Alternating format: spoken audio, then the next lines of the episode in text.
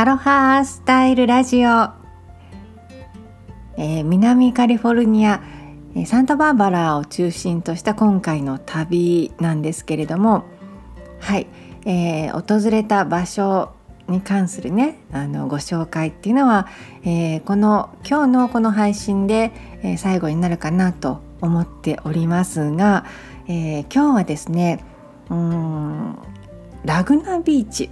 南カリフォルニアのねロサンゼルスよりもまだ南のラグナビーチがね本当に美しかった。なのでそのラグナビーチについてとあとですねえー、この南カリフォルニアの景色、まあえー、海岸沿いですね、えー、カリフォルニアといっても内陸部もありますからね、え内陸部ではなくて、えいわゆる西海岸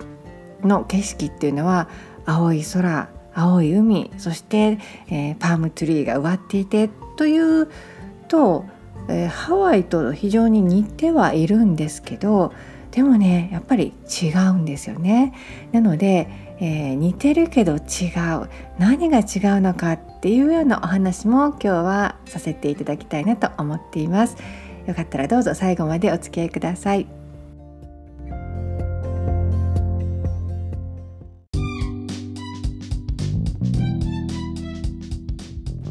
アロハスタイルラジオ。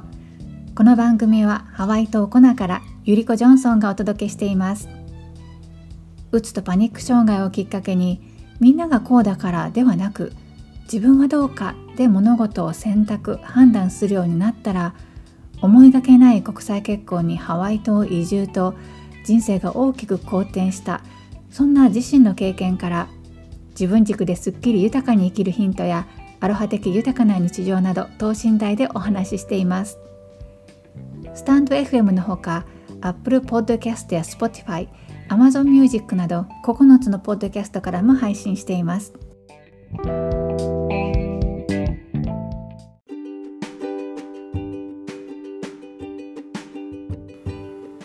ラグナビーチという町、まあ、ビーチはもちろんそうなんですけど、えー、そう呼ばれる場所エリアは、えー、前回ご紹介した南カリフォルニア、えー、オレンジカウンティですね。のえー、シャーマンライブラリーガーデンズとほど近い。そこからそうですね。ほんの少し車を南に走らせた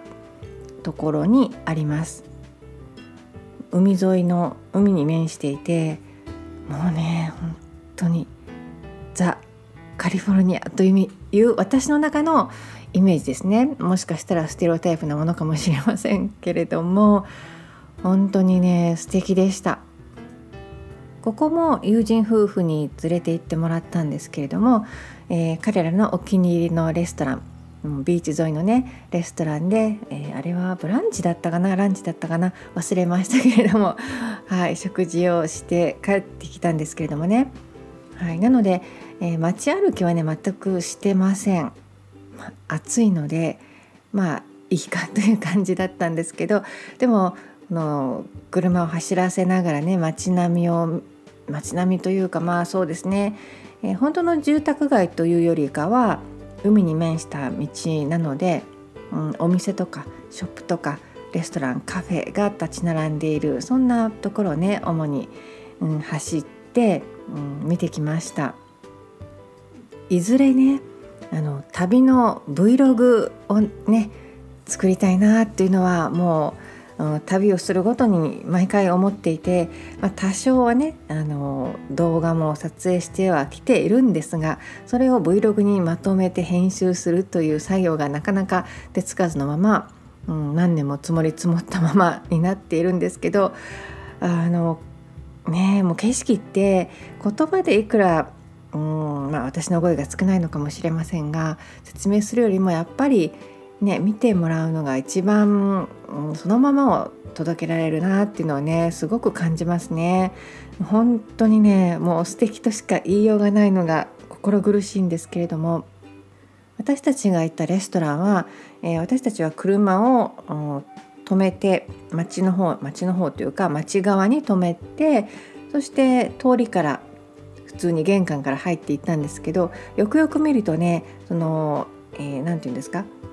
表は通りに面していて裏というか奥はビーチに直面してるんですよね。でビーチから上がってくる階段があってそこからね入ってくる人たちもいるんですよねだからビーチで、まあ、遊んだり休憩したりしている人たちもちょっと食事とかドリンクをねあの休み休憩に来ることができるというそういう作りになっていました。そしてその、うん、両隣はコンドミニアムでしょうかね、うん、あのマンションのような建物が建っていてでそこのベランダからまたビーチを眺められるというねそんなロケーションでしたね。うん。何なんでしょうねあのうん素敵さっていう 素敵っていう言葉しか出てこないんですけどあの素敵さって、うん、私だけが魅了されるものではないじゃないですか。うん、あのとてもたくさんの人たちでにぎわっていましたしうん何が魅力なんだろうってね思うんですよね。でねあのハワイと似てるといえば似てるんですよね。南カリフォルニアの景色っていうのはね。冒頭でもお話ししましたけれども。でもね今回の旅であこういうところが違うなって感じたところが明らかに違うなっていうところがいくつかあったんですよね。で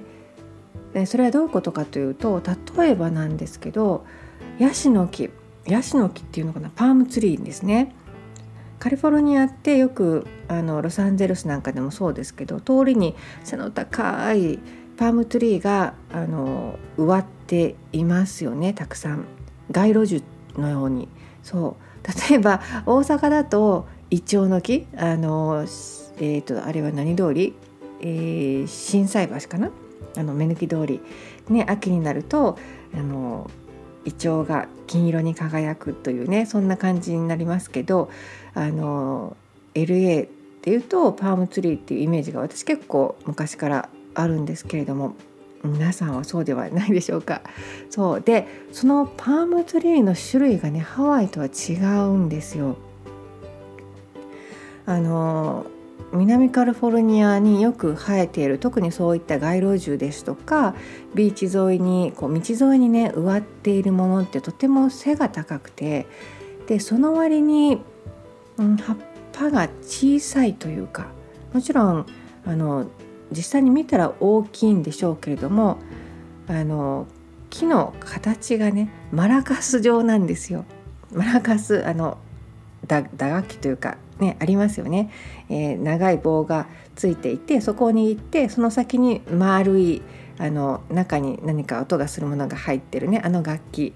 あれを盾にしたような形のヤシの木っていうのがカリフォルニアのヤシの木で、えー、デイツパームツリーというふうに言うらしいんですよ。あの長さの割に葉っぱが短くてで葉っぱの塊があのボール状に見えるね、極端に言うと、うん、だけどハワイに生えているパームツリーの多くは、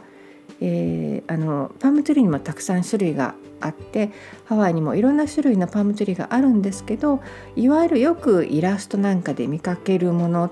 ていうのは、えー、ココナッツツリーココナッツのあの木が多いと思うんですけどそれってね本当にあの葉っぱが本当に大きいんですね。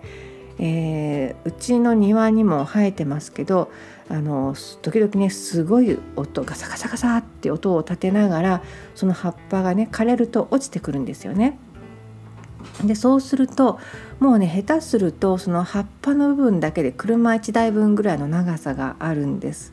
それくらい葉っぱの、うん、大きさというか長さがあるんですけどこちらのハワイでよく見かけるパームツリーというのはでもあのカリフォルニアはまた違う種類のパームツリーがたくさん生えているっていうの。だからの写真などで見比べられるとああそういうことかって気づいていただけるかもしれませんけどあのね案外違うんですよね。そう。それとあとあの海鳥がカリフォルニアにはたくさんいますね。カモメだったりとかあとよく分かりませんけれどもあのビーチでみんなが憩い憩っている場にたくさんたくさん海鳥をよく見かけました。ですけど私が少なくとも住んでる私少なくとも私が住んでるハワイ島ではあまりねカモメとか見ないんですよね。なぜでしょうねあそっかカモメって渡り鳥なんでしょうかね。なんかねその、えー、今回、えー、新郎新婦、うん、結婚式にねあの出席させてもらったわけなんですけどそのね新郎にねこのハワイの海との違いをね私が気づいて今お話ししたようなことを言ったらああそうなんだって彼もちょっとびっくりしてましたけど鳥に関してはその、うん、西海岸ちょうどカリフォルニアの西海岸は渡り鳥の飛ぶあの航路というかコースになっているからかもしれないねっていうふうに言ってましたね。ハワイはハワイで別の渡り鳥がいるとは思うんですけれどもああいうふうに鳥がこうビーチに舞っているっていうのは見かけない光景だなっていうふうにね今回思いましたそしてもう一つ気づいたことがあって、えー、今お話しした海鳥のこととかパームツリーの種類っていうのはもう目で見て視覚的にあのはっきりと分かることなんですけどなんかそれだけの違いでもないなっていうのをね思ってたんですよね。でそれで結局その違いのこの目で見えない部分って何だろうなっていうことをずっと考えてたんですけど先ほどようやく思い浮かんだことがあってでそれは何かというとそのエネルギーっていうんでしょうかね。あの